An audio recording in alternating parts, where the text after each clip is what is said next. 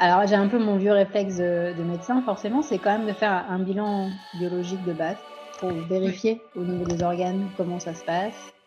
On peut avoir tous les paramètres de santé biologique, euh, imagerie normaux, mais se sentir super mal et pas être en santé, tu vois. Dans une version occidentale, le chaos est destructeur, mais si on prend vraiment dans la globalité, après la destruction, il y a la création et la régénération.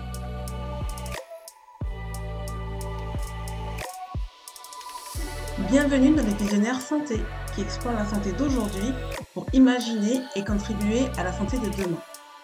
Je suis Adriana Georges, experte passionnée de sciences, santé, innovation et entrepreneuriat. À chaque épisode, nous découvrons sans filtre des experts de la santé et du bien-être. Des pros de santé, entrepreneurs, thérapeutes, scientifiques ou coachs partagent leur parcours, conseils pratiques et leur vision audacieuse du futur de la santé. Rejoignez la communauté des visionnaires santé pour découvrir et contribuer à des stratégies innovantes et durables de santé individualisée. Inscrivez-vous simplement sur le lien dans la description cut.ly cu2t.ly slash les visionnaires santé. Bonjour à tous, j'ai le plaisir aujourd'hui d'accueillir Nathalie Guita Babourage, alias Doc La Luna, euh, donc, dans notre épisode du, podcast Les Visionnaires Santé. Donc, en tout cas, déjà, ben, enchantée, euh, Nathalie, et ravie de t'accueillir ici. Merci pour l'invitation, Adriana. Enchantée d'être là aussi. Alors, je t'ai invité car tu as vraiment une personnalité, euh, j'ai envie de dire, multifacette, si on peut te comparer à un diamant, puisque tu es à la fois médecin, artiste, conférencière, showgirl. Euh, coach en santé intégrative et surtout experte en chaos créateur. On va en parler tout à l'heure, mais du coup, ça m'a vraiment interpellée et je me suis dit que ça intéresserait forcément à nos auditeurs. Donc déjà, pour commencer, Nathalie, tout simplement, est-ce que tu peux te présenter, euh, expliquer un peu ton parcours et surtout les moments forts qui ont façonné un peu ta vision et ce que tu es aujourd'hui, ta carrière? Euh, Combien d'heures tu as devant toi? Alors, je dis bien les moments forts parce qu'effectivement, je pense qu'il y a beaucoup de choses à dire. non, en fait, je rigole par rapport à cette question. Ça fait dix ans qu'on me la pose et dix ans que j'essaye de répondre en mode euh, de l'ascenseur, tu vois, en une minute, mais j'arrive pas. D'ailleurs, c'est pour ça que j'en ai fait une conférence spectacle qui dure 1h45 parce que c'est l'occasion pour moi aussi de partager ce parcours qui, pour moi, n'est pas du tout linéaire. Euh, mais pour quand même répondre un peu à ta question, euh, moi, en fait, j'ai toujours été une passionnée du vivant. Et je sais que, du coup, comme on a échangé un peu en off avant, c'est un peu ton cas aussi, je pense. Tout ce qui fait qu'on est en bonne santé, on est dans cette énergie de créativité, on a envie de mettre au monde des projets. Pour moi, c'est propre à l'être humain et aux êtres vivants. Et, mais comme j'ai été conditionnée comme tout le monde, bah, c'est vrai que euh, arriver vers la terminale, il fallait faire des longues études reconnues par la société. Et donc, à l'époque, je vivais à Pondichéry, en Inde, puisque mes deux parents sont originaires d'Inde. Je suis née en France, mais à 10 ans, ma famille a décidé de rentrer en Inde. Et donc, avant le bac, euh, bah, il fallait choisir euh, ses études, quoi, l'orientation et tout. Et je m'étais dit, j'aime la biologie, j'aime comprendre le vivant. Donc, si je fais médecine, bah, je vais pouvoir répondre à mes interrogations et pouvoir bah, contribuer à ma manière D'autant plus que je voulais faire de la médecine humanitaire parce que j'adore voyager, j'adore rencontrer des nouvelles cultures et je me suis dit, ça va être ma contribution. Je passe mon bac avec mention, je viens à Montpellier faire ma fac de médecine. Et là, déjà, deuxième année, je me dis, mais c'est bien beau tout ça, mais on s'intéresse à la maladie, à la pathologie, c'est bien. Mais où est-ce qu'on est s'intéresse à qu'est-ce qui fait qu'on est en bonne santé Tu vois, le côté prévention. Il n'y avait pas grand-chose. Donc, euh, bon, en bon élève, je continue mes années, je valide mes stages à l'hôpital et euh, là, je fais mon mémoire de, médecine humanitaire et il faut que je fasse un sujet autour d'une expérience que j'ai fait en dispensaire, euh, soit en Inde ou dans un pays d'Afrique. Et là, il y a mon côté rebelle qui se réveille qui dit mais attends, comment faisaient ces pays-là avant qu'il y ait la médecine occidentale? Et du coup, j'ai fait un mémoire un peu provoque en mode euh, la médecine tropicale en Inde il y a 2000 ans. Et c'est là où je suis tombée sur des livres d'Ayurveda, qui est une euh, sagesse ancestrale qui vient d'Inde. Et je me suis rendu compte là que ce que moi j'avais vécu adolescente en immersion finalement dans cette philosophie de l'Ayurveda, puisque mes grands-mères cuisinaient en fonction des saisons, euh, elles utilisaient des épices, enfin, il y avait vraiment tout un... Mais moi, pour moi, c'était des remèdes de grand-mère. Et là, de voir que c'était une véritable science à travers la lecture de ces livres, je me suis dit, tiens, ça m'intéresse, il faut vraiment que j'aille me former à ça. Et donc, je suis retournée en Inde. Je me suis formée comme thérapeute ayurvédique. Et là, ça m'a ouvert un champ des possibles, en fait, dans la santé. De comprendre que la médecine occidentale, elle est bien, pour la partie traitement des symptômes et de certaines maladies, notamment les maladies chroniques. Mais pour tout ce qui est euh, compréhension du terrain et compréhension de notre relation au vivant, de l'écologie, l'impact qu'elle a aussi sur notre écologie intérieure, enfin toutes ces dimensions-là, en fait, moi, c'est l'Ayurveda qui m'a ouvert une, grille de lecture fabuleuse. Et j'ai compris, en fait, que euh, moi, ce qui me plaisait, c'était de créer des ponts entre cette médecine occidentale et les sagesses ancestrales. Et, ça avait un nom d'ailleurs, ça a un nom, ça s'appelle la santé intégrative. Ouais. Et donc, riche de tout ça, je rentre en France, je commence mon premier poste de médecin, je deviens médecin de prévention chez les pompiers de Paris, donc médecin militaire. Et là, je peux expérimenter avec mes patients, qui sont les pompiers, euh, des approches justement un peu alternatives, puisqu'ils sont très demandeurs de, de, prise en charge non médicamenteuse, tu vois. Pour avoir l'aptitude à monter dans les camions, c'est mieux. Et du coup, je m'amuse pendant cinq ans vraiment à, bah, expérimenter cette médecine intégrative et je m'intéresse aussi à tout ce qui est accompagnement de, en mode coaching, plus que prescriptrice. Donc, je me forme aussi. Et c'est peut-être quelque chose qui va te parler et qui doit parler aux personnes qui nous écoutent. Je réalise que en fait, j'ai le syndrome de la carte d'étudiante chronique. Oui. Quand tu découvres une discipline, notamment en lien avec le vivant, ça t'ouvre une porte et puis après tu en découvres une autre, tu as envie de te former, enfin ça s'arrête jamais. La soif, la soif, on savoir toujours plus. Exactement. Et donc j'ai eu l'occasion du coup dans l'armée de me former par exemple technique d'optimisation du potentiel, qui est une boîte à outils qui permet de rendre autonome une personne pour connaître son système nerveux et réguler son système nerveux. Je me forme à l'hypnose, à la méditation, au yoga. Et finalement, avec cette boîte à outils qui s'enrichit de plus en plus, à un moment donné, j'ai envie de créer ma propre euh, méthode, j'ai envie de dire. Je commence à saturer de l'armée, donc je décide de quitter l'armée et euh, je me lance en indépendante comme conférencière, formatrice et je crée l'Institut de santé intégrative.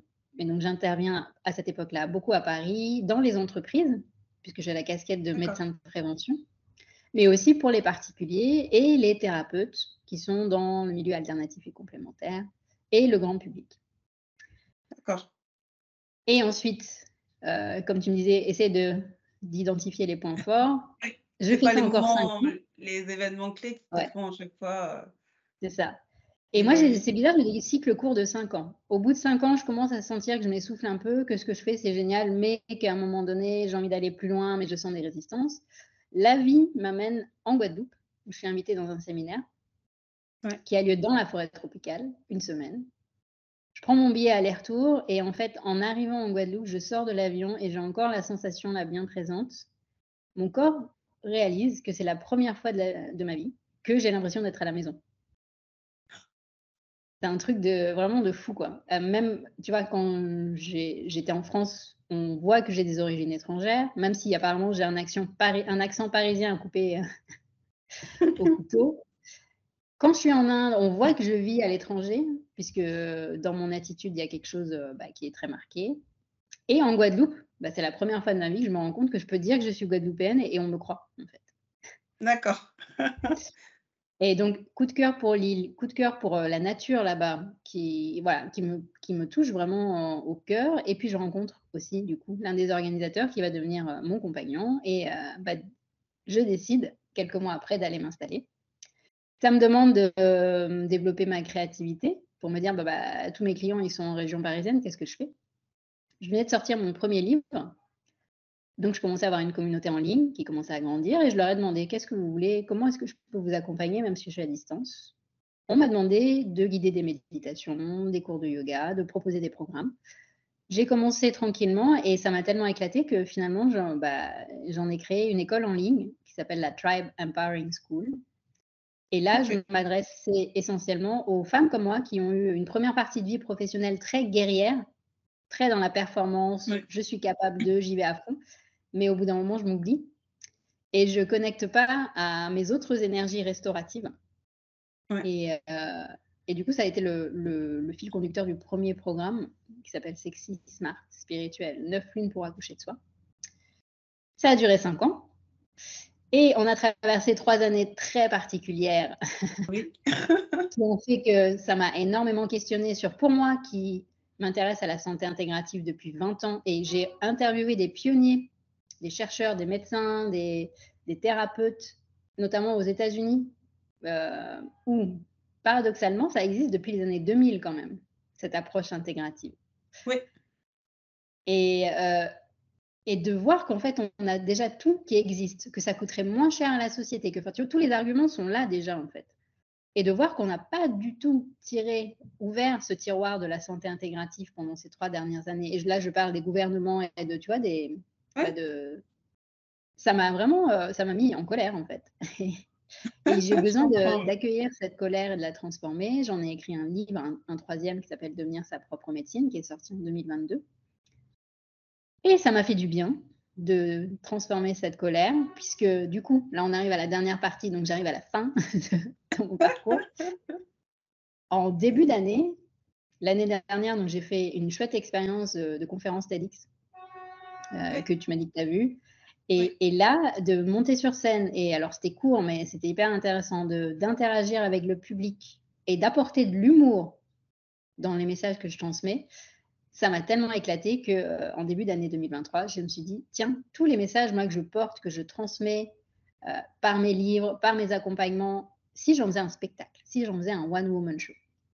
Parce qu'à côté, je suis aussi danseuse. En fait, j'ai déjà fait des scènes euh, du Bollywood, du burlesque, et je me suis dit si on combinait les deux, si on apportait l'art dans l'expérience ensemble, qu'est-ce que ça pourrait donner? Et bah, ça m'a tellement éclaté. La, première, je l'avais donnée le 23 mars euh, en Guadeloupe, que c'est devenu vraiment mon projet euh, principal cette année. Et l'année prochaine, ça va continuer. Et voilà, l'idée, c'est d'aller à la rencontre des gens et de leur faire vivre une expérience. Donc, le petit teaser du spectacle qui s'appelle Doc la Luna danse avec le chaos, c'est qu'on va embarquer dans une mission commando express pour devenir expert en chaos créateur.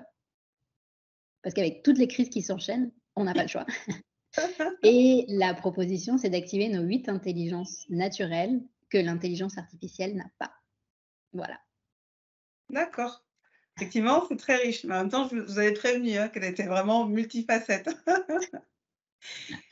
et du coup, euh, comment tu gères justement tout ce côté et toute cette polyvalence? Parce qu'effectivement, il y a une soif d'apprendre, mais à un moment donné, euh, Comment tu choisis de prendre tel outil ou tel outil ou aujourd'hui, enfin dans ton spectacle, euh, est-ce que tu arrives à utiliser tout? Enfin, comment tu fais au quotidien? Parce que mine de rien, euh, et même pour te, j'imagine la fameuse question, tu fais quoi dans la vie?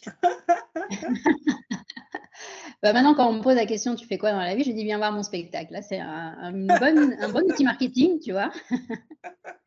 non, après, je rigole, mais oui, en fait, ce qui est hyper important, c'est mon alignement personnel. C'est, euh, je voyage beaucoup et ça pourrait créer de l'éparpillement, de la perte d'énergie. Et, mais finalement, je, me rends compte que ces dix dernières années m'ont préparé à ce qui se passe aujourd'hui et à cette soif maintenant de partager, de vivre. Où je pense que j'ai réussi à créer comme ce qu'on appelle, on pourrait appeler en santé intégrative, une boucle régénérative. C'est-à-dire que j'essaye au maximum que toutes les actions que je pose, elles soient inspirées, elles me fassent du bien, elles, elles font sens. Tu vois, j'ai créé une boussole intérieure que j'utilise avec, euh, avec les personnes que j'accompagne, en lien avec ces fameuses huit intelligences d'ailleurs, euh, que je partage dans le spectacle, où euh, ces huit intelligences, en fait, ce sont des intelligences sensorielles qui viennent activer notre système nerveux sensitif et sensoriel, celui qu'on a un peu laissé de côté puisque le système nerveux analytique, notre éducation et notre société l'a hyper développé. Le système nerveux moteur aussi, parce qu'on est beaucoup dans l'action, dans le faire. Mais le système nerveux sensoriel, c'est un peu le mauvais élève qu'on a laissé, tu sais, qu'on laisse un, peu à l'oubli. Et du coup, quand on le réactive, c'est souvent quand on a une maladie, une douleur, et, et c'est pas agréable. Et pour moi, si on apprend à anticiper et à aller voir quelles sont les richesses de ce système nerveux, euh, eh bien, j'ai envie de dire, on, rentre dans un espace où notre corps est capable d'homéostasie, de s'auto-réguler, en fait. on va petit à petit arrêter les actions qui nous font perdre de l'énergie, du temps, qui nous mettent dans, quelque chose où ça nous renferme, pour aller vers justement, euh, j'aime beaucoup citer Deepak Chopra, que tu connais peut-être, et ce médecin d'origine indienne qui est pionnier en santé intégrative aux États-Unis. Euh, lui, il dit que l'univers, il est à notre service et nous sommes au service de l'univers. Et que cette dimension spirituelle, c'est vrai qu'aujourd'hui, dans notre société occidentale, on a tendance à la, à, faire comme si elle n'existait pas. Mais pour moi, on est des êtres spirituels, en fait. Incarnés dans la matière, bien sûr, on a des choses à faire. Mais il y a cette dimension spirituelle qui est très taboue, par exemple, en médecine, qui pour moi est essentielle. Et en fait, quand tu t'ouvres à cette dimension, et c'est pas de la religion, hein, c'est vraiment, c'est quoi mon rapport à l'univers? Quel sens je donne? Euh, Mais même dans le, dans le monde scientifique, ceux qui font de la physique quantique, ils s'en rendent compte à un moment donné que tout est énergie et qu'ils se rendent bien, compte qu'il y a, il y a clairement un lien. Alors, certains disent que c'est inexpliqué, etc. Disent non, il y, a des, il y a des liens. Tout le monde est interconnecté et on est aussi interconnecté avec la nature. Et c'est pas, et c'est pas juste euh, ésotérique, comme diraient certains. Ça va Exactement. Plus loin que ça. Mais moi, ça me rassure d'entendre des physiciens quantiques, d'entendre des astrophysiciens aussi, ceux qui s'intéressent à l'infiniment gros, grand. il y en a beaucoup. Aujourd'hui, je cite souvent euh, Trinh Xuan Xuan, qui est un astrophysicien franco-vietnamien, qui est aussi bouddhiste. Et lui, il parle justement de cette interdépendance qu'on a entre tous les êtres vivants. Euh, et, en fait, pour moi, il y a euh, je vais en parler dans le prochain livre que je suis en train d'écrire sur les huit intelligences, c'est comment ça nous ramène à cette notion de dharma euh, en Ayurveda, le dharma, c'est notre mission de vie, c'est notre note unique qu'on joue dans l'immense symphonie de l'univers. Et en fait, si tu apprends à prendre soin de ton corps, de tes émotions, de tes pensées, de tes ressources, de ce qui te met en joie quand tu travailles le matin et de cette connexion au grand tout, il y a ton système petit à petit s'autorégule. Et, et du coup, en fait, il n'y a plus de limites dans ta créativité. Et, concrètement, c'est vrai que tu en parles dans ton spectacle, dans ton TEDx, de, de fait d'activer le système euh, nerveux sensoriel et sensitif. Concrètement, comment tu peux activer ces systèmes, en fait? Euh, Parce que c'est sûr qu'on ne nous a pas éduqués à le faire. Mmh. Euh, moi, moi, souvent, quand les personnes que j'accompagne, je leur dis, mais en fait, votre corps vous envoie tellement de signaux, mmh. votre esprit, votre âme, peu importe comment on l'appelle, aussi vous envoie plein de choses cette petite voix dans la tête là qui vous dit mmh. ah mais ça euh, ok on te dit de faire ça mais tu aimerais bien faire ça comment on fait finalement pour, euh, pour, activer ces, pour activer ces systèmes et pas se laisser submerger comme tu dis par le système euh, analytique? Puisque c'est sûr que même même à une époque moi la nuit j'arrivais pas à débrancher tellement ça, ça mmh. moulinait ça moulinait tout le temps et après il y a ce côté où on se dit on n'aime pas le vide donc on fait on fait on fait on mmh. fait on remplit ses journées comment est-ce qu'on fait pour se dire, bon là, stop, et j'active mes autres systèmes pour rééquilibrer finalement? Mmh. Alors moi, j'ai envie de répondre de manière assez synthétique, mais, mais quand même avec de la substance et de la profondeur. La première chose, c'est de, de nous rappeler que notre meilleur ami, c'est notre corps. Et que en fait, on peut lui faire confiance, même si c'est pas facile les premières fois, parce que bah, forcément, c'est l'inverse de tout ce qu'on nous a appris. Mais pour moi, notre corps, c'est notre meilleur ami. Vraiment, euh, ça, pour moi, c'est la base. Et quand j'ai réalisé ça et quand j'ai appris à l'aimer avec ces différences, avec, euh, entre guillemets, ces anormalités, quand il rentrait pas dans les cases, quand tu vois, quand tu as fait un bilan médical, on va dire, ah, c'est pas normal, ça, c'est pas normal.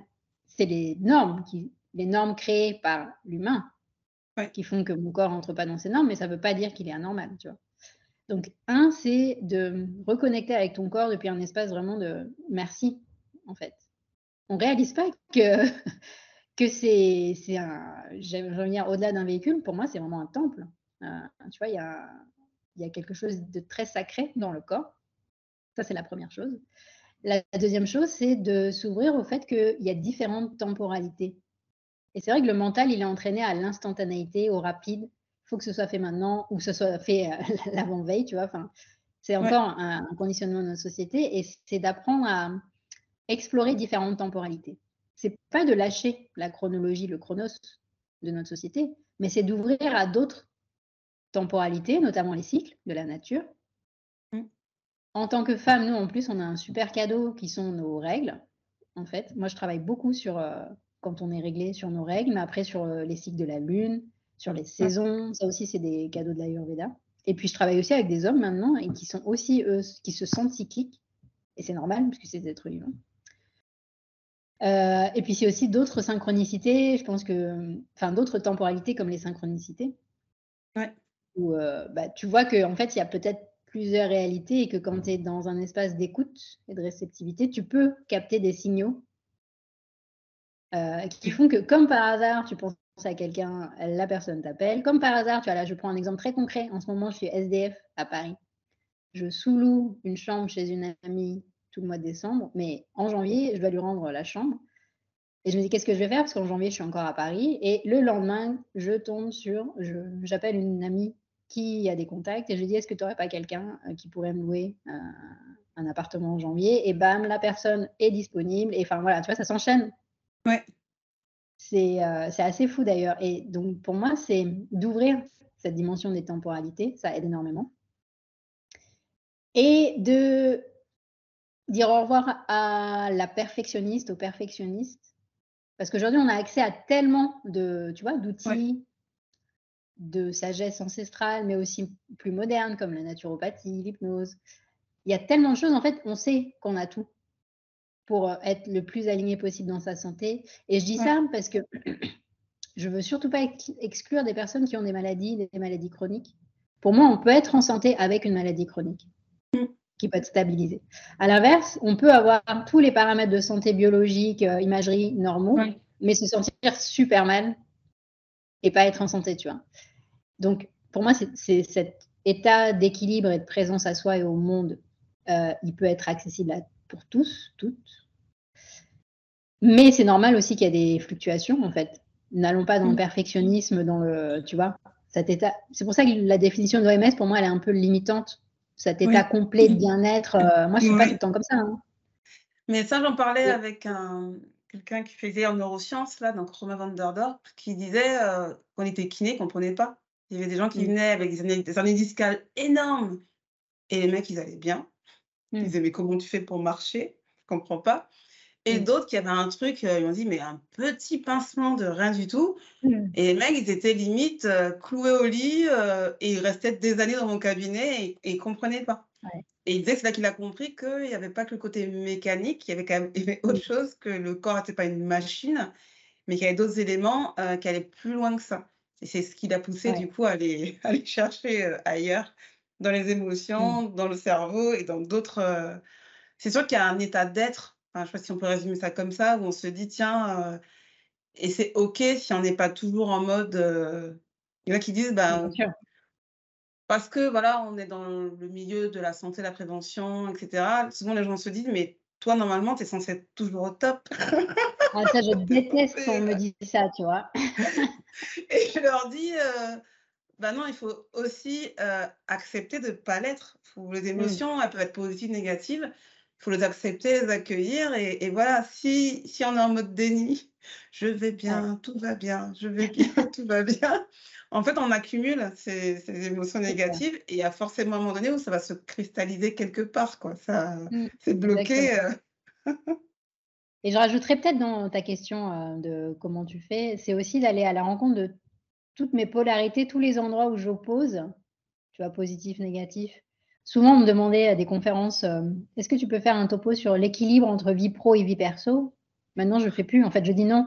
Pour moi, on n'a pas un côté, notre physiologie qui travaille en pro et un autre côté en perso. En fait, c'est la même personne, c'est le même système de régulation. Tu vas pas, ta créativité, elle bosse pas du lundi au vendredi de 8h à 19h. Mmh. Au contraire, souvent pour moi, elle va chercher dans les endroits où où tu aimerais euh, être tranquille et rien faire, tu vois. Donc, euh, c'est un, autre, une autre manière d'aborder euh, le vivant, en fait. Et c'est sûr que ça fait peur. Et comme tu disais, c'est sûr que le vide, on n'est pas habitué à être avec. Donc, c'est une expérience pour moi extraordinaire, mais ça va te faire cheminer dans des espaces d'incertitude, d'inconfort. Et du coup, c'est pas mal parfois d'être accompagné, tu vois. c'est pour ça que je trouve que la posture de coach, elle est hyper intéressante dans ce chemin de vie. Euh, et puis, c'est pas mal aussi de vivre des expériences collectives. Ouais. Tu vois, c'est un mix de tout, de l'individuel, soit avec soi-même, soit avec quelqu'un d'autre en one-to-one, et puis euh, des expériences collectives. Soit dans une communauté, ouais. Exactement. Mm. Et euh, tu te décris comme une experte en chaos créateur. On, a parlé, on en a parlé au début. Est-ce que tu peux expliquer ce concept? Et concrètement, comment tu l'utilises pour transformer des défis finalement en opportunités? Bah, c'est justement, tu viens de le dire, les défis en opportunités. Moi, j'ai grandi donc en Inde. Euh, vous avez sûrement, si je vous dis Ganesh, vous voyez sûrement un dieu à tête d'éléphant parce qu'aujourd'hui, c'est, il est hyper populaire même en Occident. Et euh, j'en parle dans mon dernier livre. La médecine de Ganesh, pour moi, elle est hyper puissante puisque l'une des symboliques de Ganesh, c'est euh, de nous aider à transformer les obstacles de la vie, ce que l'ego peut voir comme un obstacle. Ça nous permet de transformer cet obstacle en opportunité pour grandir. Finalement, c'est il y a un cadeau derrière chaque résistance dans notre vie. Et, euh, et c'est encore une autre image de la culture indienne qui m'a permis d'aller un peu plus loin dans ce concept de chaos créateur. C'est pareil, Shiva, je pense qu'on connaît plus ou moins en Occident maintenant Shiva. Ce danseur cosmique grâce à qui le cosmos s'incarne dans la matière. Et euh, on le voit souvent comme le destructeur, donc le, dieu du chaos. Dans une version occidentale, le chaos c'est destructeur, mais si on prend vraiment dans la globalité, après la destruction, il y a la création et la régénération. Et on retrouve ce concept aussi en médecine chinoise d'ailleurs, qui est pour créer un nouvel état euh, aligné avec qui on est à l'instant T, on a besoin de détruire l'ancien. Et moi, j'avais vraiment à cœur en fait de, proposer une expérience immersive où on va visiter ce passage du chaos qui fait peur, qui détruit, au chaos créateur. D'accord.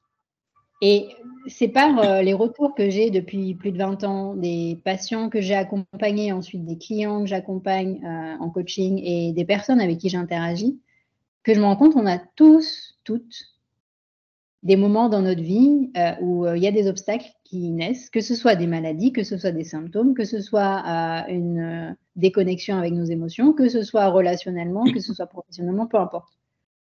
Et ce que je trouve beau dans notre résilience, c'est qu'on est capable de transformer ça. Et que souvent, tu vois, j'ai interviewé des personnes atteintes de cancer, et à chaque fois, ils m'ont dit l'un des cadeaux de cette maladie, c'est que ça m'a permis de prendre conscience qu'il y a quelque chose qui n'allait pas dans ma vie et j'ai, grâce à la maladie, transformé ça.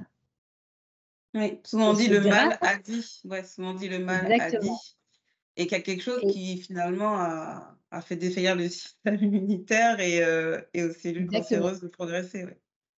Et c'est là où je me suis dit, mais en fait, notre physiologie, nos cellules, elles connaissent des chaos à chaque seconde.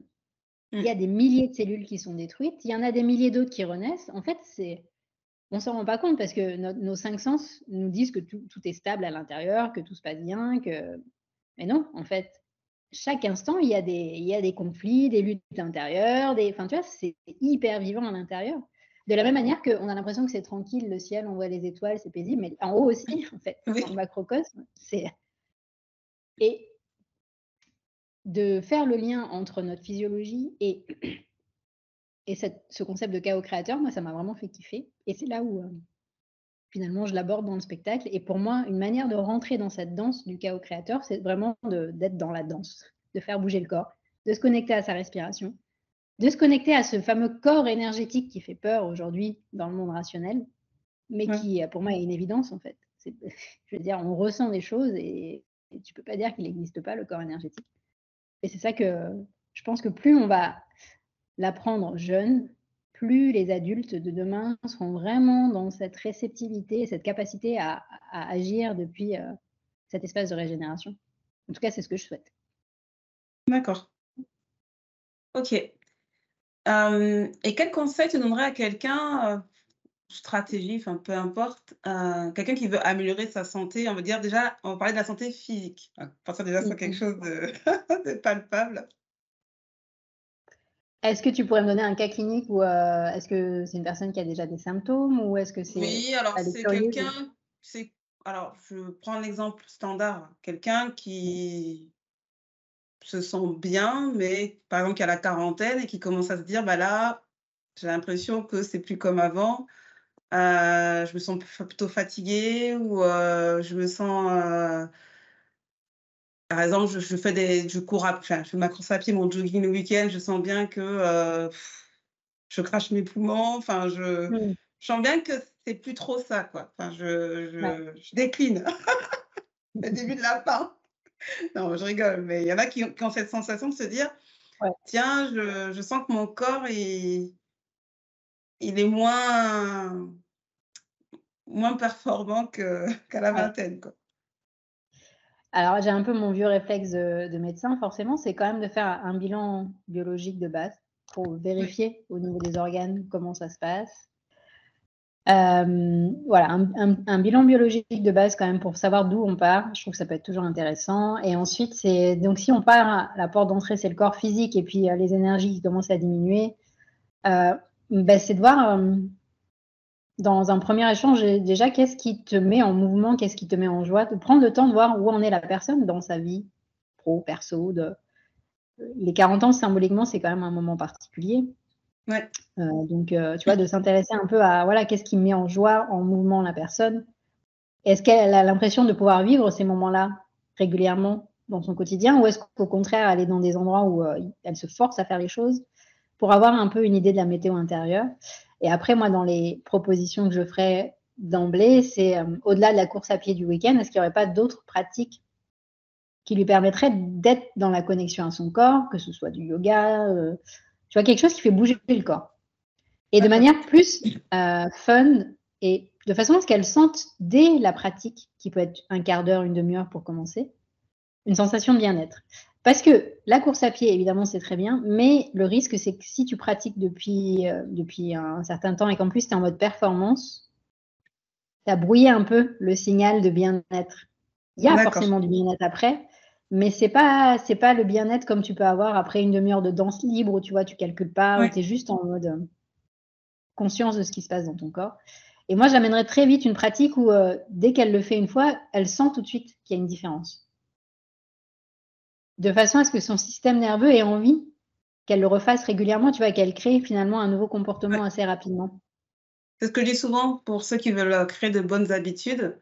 Euh, alors, je prends le cliché hein, de la personne qui veut perdre du poids. Je fais exprès de quelque chose de très cliché, qui va se dire bon, ben voilà, je vais me mettre à courir. Je, vais... je leur dis non, mais d'abord marche. Surtout quelqu'un qui était très sédentaire. Avant de courir, euh, tu peux pas faire le marathon tout de suite. Tu, tu, tu marches 10 minutes. Ah ben non, je veux courir. Non, marche. Parce que le but du mmh. jeu, c'est plutôt de mmh, finalement de, de, prendre plaisir, de voir finalement bah, je vais bien et d'avoir envie d'être à la prochaine séance pour dire bah là. Euh Exactement. Là, on est vraiment dans une expérience, il faut voir le, long terme et pas demain je veux devenir marathonien, tu vois ça. De la même manière que ça, tu peux le faire, peut-être que tu as la, la, motivation, le truc, mais après, derrière, ça peut redescendre tout de suite. Donc, tu vois, moi, je suis plus pour du long terme. Euh, après, il y a faire le point aussi sur l'alimentation, sur, euh, tu vois, il y a plusieurs ports d'entrée en fait, hein, le corps physique. Euh. Et puis de créer ses propres rituels pour éveiller ses sens à travers comment est-ce que tu manges? Est-ce que tu manges debout dans le métro en train de courir ou est-ce que tu t'autorises à prendre 10 minutes pour te poser, pour savourer? Alors en Inde, on mange beaucoup avec les doigts et j'adore ça. Et en plus, il paraît que c'est bon pour le microbiote. Donc, de trouver des moyens de vraiment revenir à sa sensorialité pour moi, c'est une manière simple de créer des rituels et qui sont accessibles dans ton quotidien de vie surchargé.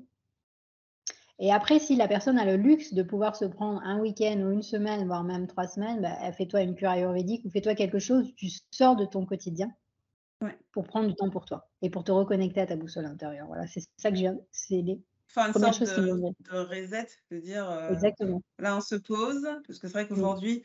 Tout va de plus en plus vite. Enfin, moi, c'est la sensation que j'ai. Hein. C'est, euh, ça a commencé par les emails où les gens veulent avoir une réponse tout de suite, puis les SMS, euh, puis les emails sur le téléphone. Et puis, euh, non, mais c'est vrai. Et puis toutes les applications, toutes les notifications, on se rend compte que maintenant, on est, on est hyper stimulé, hyper ah sollicité. Et finalement, ne serait-ce que de déconnecter. Une fois, je dis aux gens, mais moi, j'ai, ce que je fais aujourd'hui, c'est une journée par semaine, je débranche. Je... Ils me disent, mais comment tu fais? Comment tu. Euh, bah, c'est comme ça. Et puis les gens qui veulent me contacter, bah, ils me contacteront un autre jour. Parce que euh, c'est vrai que c'est. Même le système nerveux, il est tout le temps, tout le temps comme ça en. Ah ben, ça crée une surcharge mentale. Et pour moi, c'est. Euh, le risque, bah, évidemment, c'est la surcharge mentale et derrière le burn-out et, ou une maladie qui va apparaître alors que le terrain à la base n'était pas prévu pour. D'accord. Et c'est à peu près similaire si je prends par exemple un entrepreneur qui est, je prends ça, je prends un exemple extrait qui est très occupé, enfin qui a l'impression qu'il faut qu'il soit très occupé, parce que c'est toute une manière de gérer son entreprise aussi. Mais bon, voilà, on va dire quelqu'un de très occupé, qui court mmh. partout, qui aide tout le monde, voilà et qui se dit, mais en fait, des fois, j'ai l'impression de ne pas prendre les bonnes décisions. j'ai mmh. l'impression, en cas de brain fog en français, c'est d'être un peu dans le brouillard, de, euh, comment est-ce que je fais finalement pour améliorer ma santé mentale? Parce que soit effectivement j'ai l'impression que le burn-out, mmh. je me chatouille, enfin je le frôle un peu, mais mmh. j'arrive à passer, à pas y aller pour l'instant, ou j'en ai pas conscience que j'y suis déjà. Oui. Des fois, des fois il y a un peu de déni. Euh, comment je fais finalement pour être, euh, alors je vais utiliser leurs mots, hein, c'est ce que j'entends souvent, comment je fais pour être plus productif, plus concentré, plus. Euh, c'est souvent ce que j'entends, et prendre de bonnes décisions parce que je me rends bien compte, des fois il y en a qui en ont conscience, que dans la précipitation, dans le stress et tout ça, mmh. bah, je me rends compte après coup que finalement, j'ai j'ai pas suivi mon intuition, j'ai pris les décisions et après coup, je me suis rendu compte que ce n'était pas les bonnes. Quoi. Comment je fais mmh. finalement pour euh, être plus je dirais pas clairvoyant, mais être plus lucide et, et booster un peu ma santé mentale, quoi. J'utilise encore le terme booster parce que c'est des, choses que j'entends souvent. Ouais, ouais.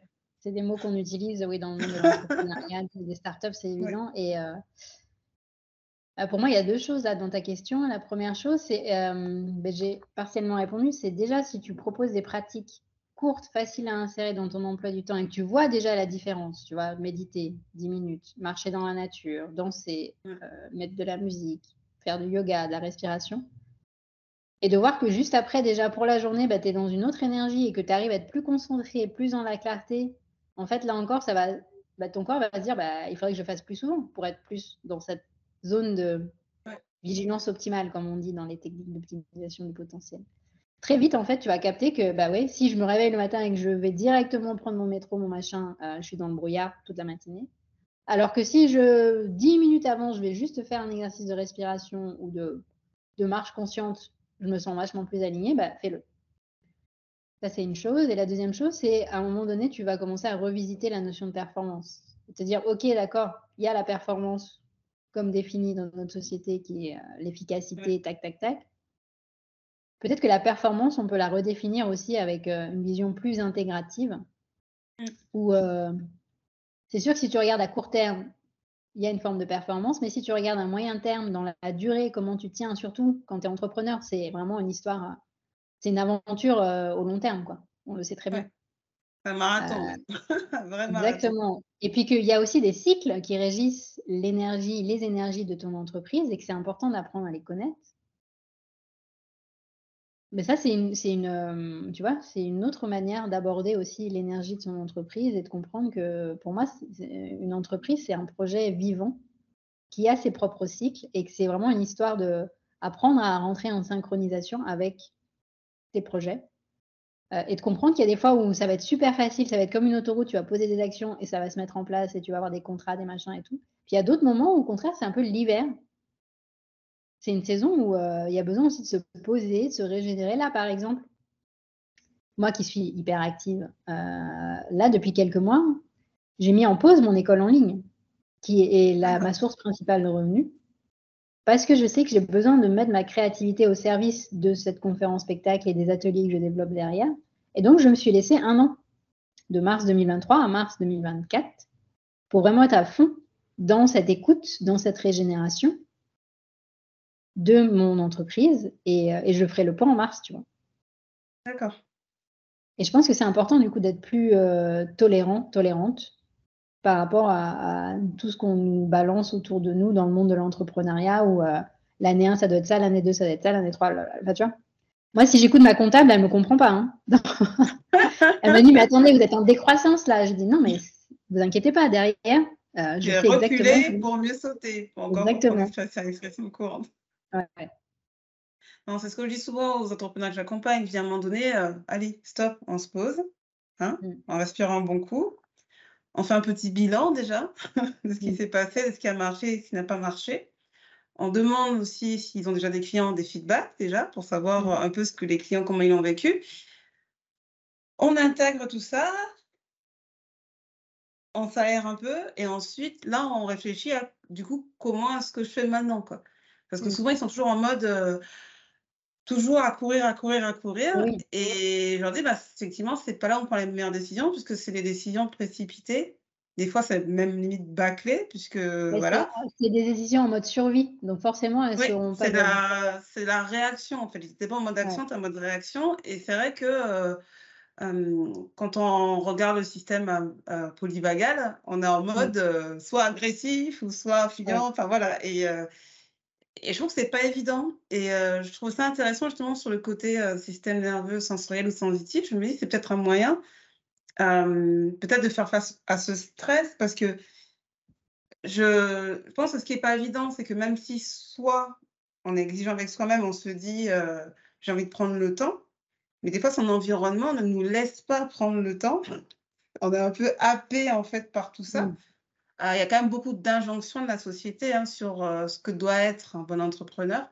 Il y a cette image d'entrepreneur, euh, surtout quand on dans le milieu start-up innovant, qui est forcément euh, hyper occupé, qui doit Mmh. s'occuper de sa levée de fonds et qui doit tout faire, limite. Bah, tu es en start-up, tu dois tout faire, hein, tu délègues pas. Ouais. Tu es le grand patron. Euh, tu as donné déjà des, des clés, déjà, mais comment faire pour faire ça, justement, à, ces- à ces- à toutes ces, ces, ces notifications, ces gens qui nous ce stress, Il faut- finalement, pour moi, qui est extérieur, en fait, tous ces stimuli externes. même s'il y a tous ces stimuli externes, au final, c'est toi et toi-même qui prends la décision de oui, j'ai le choix de faire ça ou pas ça. Et d'ailleurs, au passage, j'ai envie de, de faire un gros hug à tous nos boss intérieurs qui sont nos pires boss, en fait. Je sais pas si tu as connu ça, en fait. Moi, j'ai été salariée, je suis indépendante et je me suis rendu compte quand je me suis lan- lancée dans l'entrepreneuriat que ma pire boss, c'était moi, en fait. Ouais. Exact. D'ailleurs, j'en ai même fait un mantra en me disant bon, ben, je vais lui envoyer de l'amour, je vais euh, lui dire ok, je la vois, et euh, parce qu'on a une telle, euh, c'est tellement ancré en nous en fait, et surtout quand on décide de se lancer dans l'entrepreneuriat, on a tellement envie d'agir, de faire, de contribuer que forcément on est rattrapé par cette cause noble. Mais il faut pas s'oublier dans l'histoire. hein, Le masque à oxygène, c'est d'abord pour soi en fait. Je, moi, j'accompagne beaucoup d'entrepreneurs, à la fois des milieux start-up, oups, mais aussi Oula. mais aussi euh, dans le domaine du coaching et des thérapies alternatives.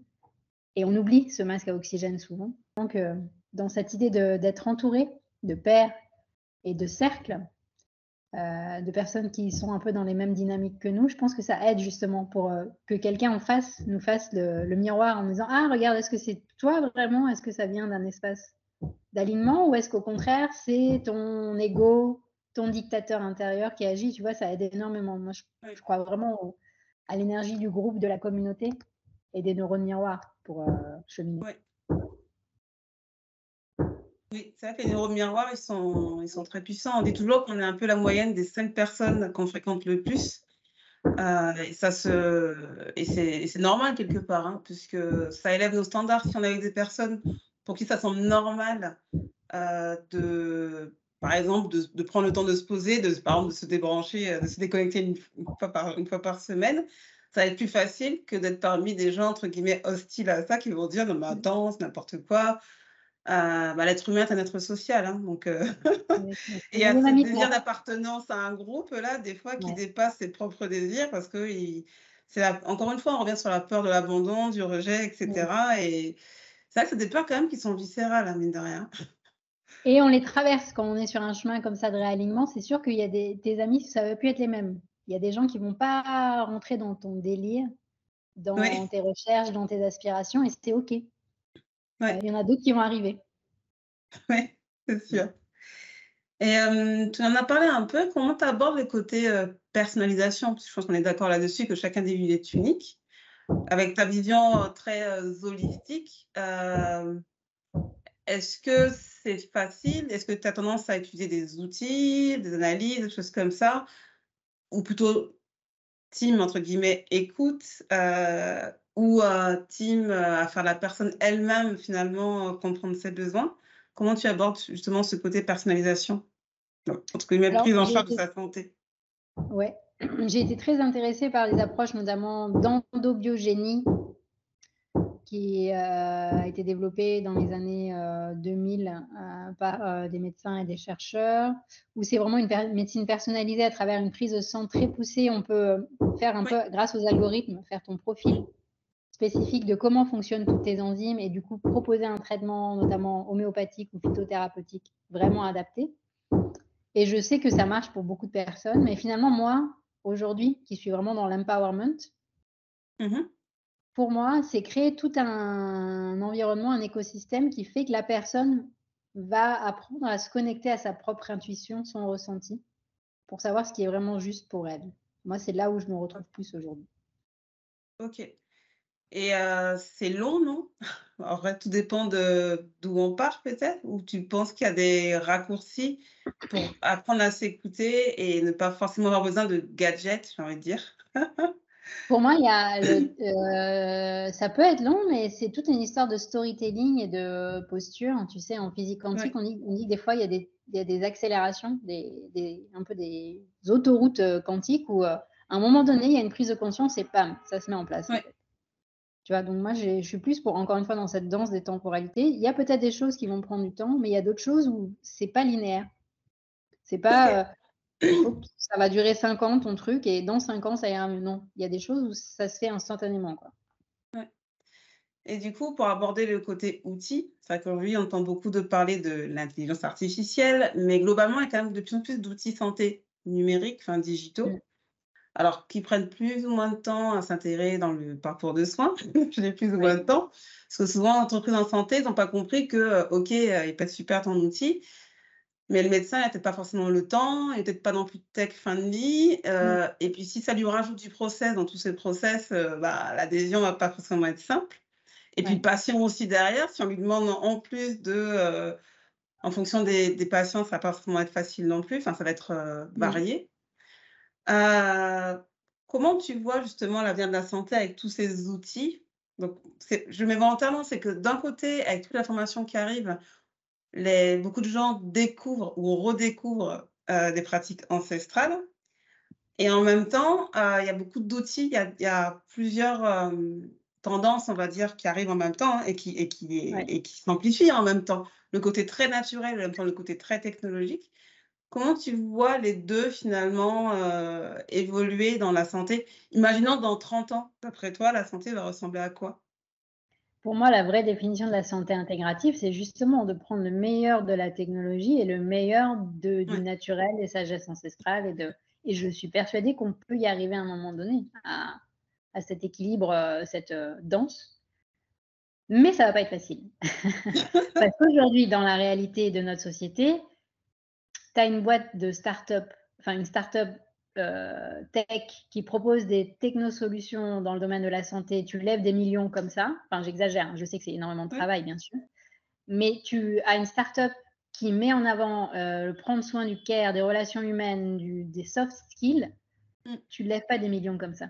Donc, déjà, il y a un déséquilibre. Ce qui fait que pour moi, le risque qu'on est en train de vivre là, c'est que tout ce qui est tech, c'est là. Mais tout ce qui est soft, euh, c'est pas là.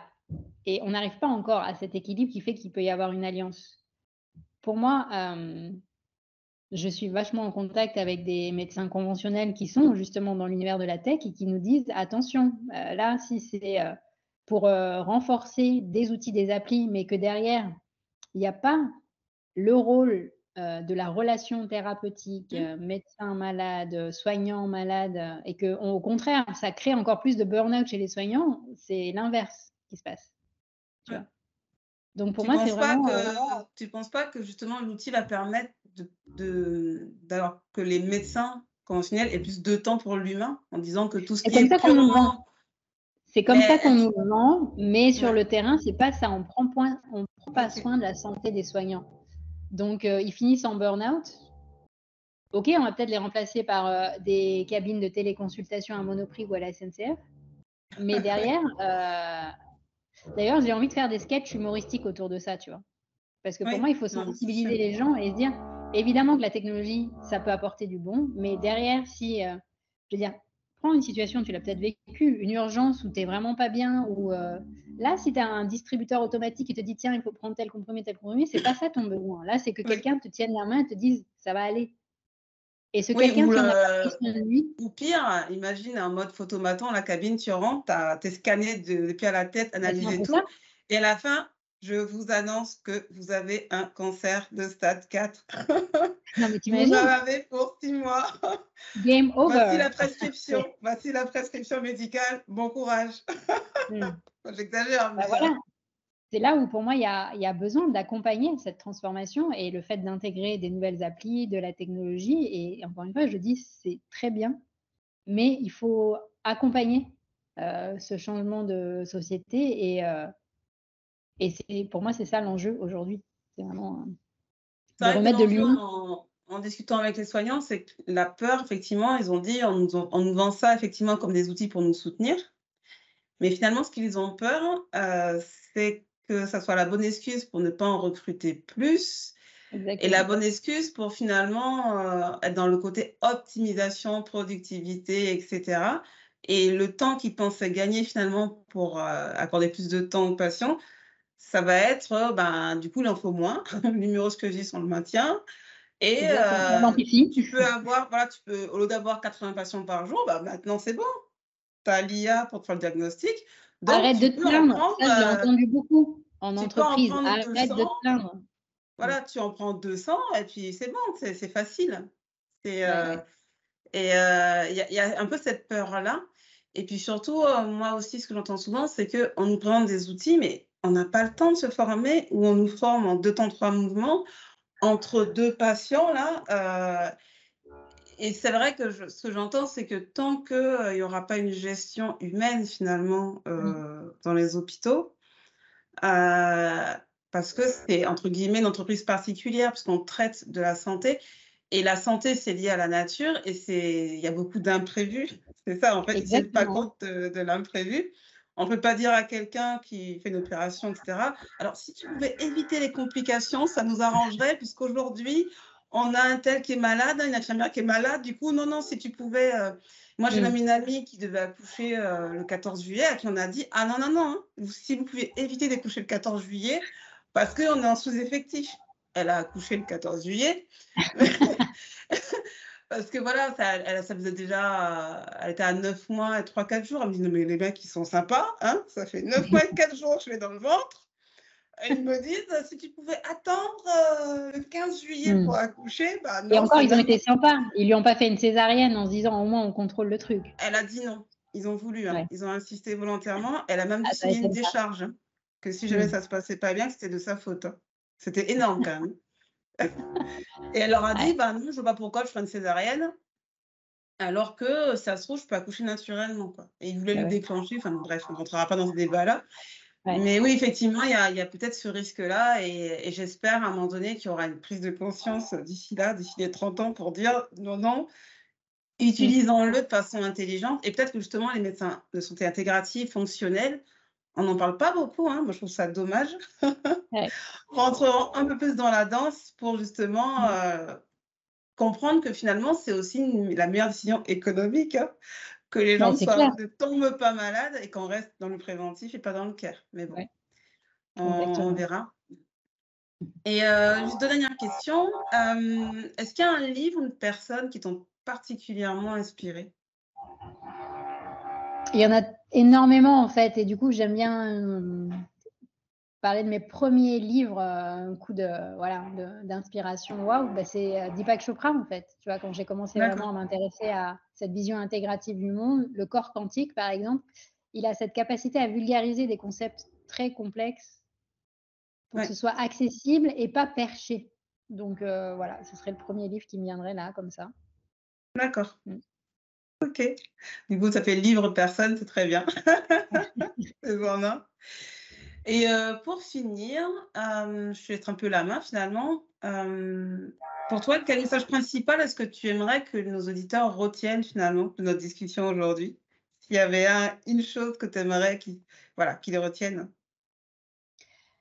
Une chose que j'aimerais que vous reteniez, c'est pour moi la santé, c'est une énergie de créativité en fait c'est pas il faut que, on doit faire ci, on doit faire ça. Euh, il y a quelque chose vraiment de l'ordre de notre intuition profonde, c'est et plus vous allez vous mettre dans cette énergie de créativité, que ce soit de préparer un repas, de préparer une conférence, de préparer un projet, d'entrer en relation avec une personne. Si vous vous mettez dans cette énergie créative, la, vie sait ce qu'elle fait à travers vous et, euh, faites confiance. C'est ça que je proposerais pour comme mot de la fin. ok. En tout cas, merci beaucoup Nathalie. C'était vraiment très bah, enrichissant. Plaisir. Et du coup, je comprends mieux, du coup, parce qu'effectivement, quand je regardais ton, ton TEDx, c'est un peu ce que tu fais, je me suis dit, euh, c'est vrai que le chaos créateur, ça, je ne connaissais pas. Mmh. Mais il est vrai que ce que je savais avant, c'est que c'est quand on est en période de chaos, de crise, qu'on est finalement euh, obligé de se poser parfois. Et, de, et c'est là aussi qu'on se rend compte finalement de nos forces, quelque part, de mmh. notre, de notre résilience, de notre, de notre faculté à, à, survivre, j'ai envie de mmh dire, à trouver les ressources en nous. Et après, ces ressources-là sont puissantes une fois que euh, la crise est passée, j'ai envie de dire. Après, c'est une question de volonté, de vouloir que la crise passe, hein, parce que sinon, euh, mmh. à en croire euh, des fois les médias, il y, a toujours une crise qui survient tous les jours.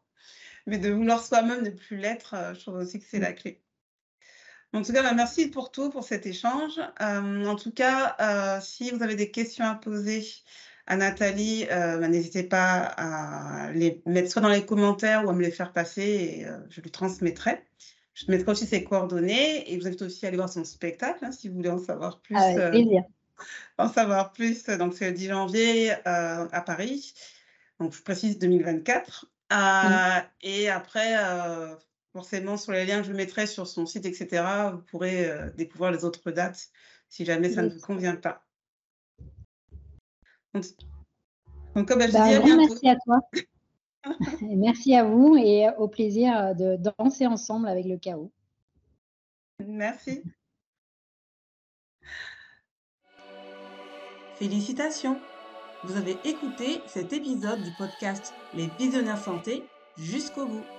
Vous pouvez le partager avec vos proches et les inciter à s'abonner au podcast, tout comme vous.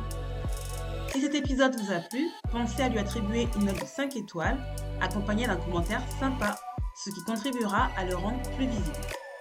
Pour finir, rejoignez la communauté des visionnaires santé pour découvrir et contribuer à des stratégies innovantes et durables de santé individualisée. Inscrivez-vous simplement sur le lien dans la description cut.ly cu2t.ly slash les visionnaires santé. Je suis Adriana Georges et je vous donne rendez-vous au prochain épisode pour continuer d'explorer et imaginer la santé de demain.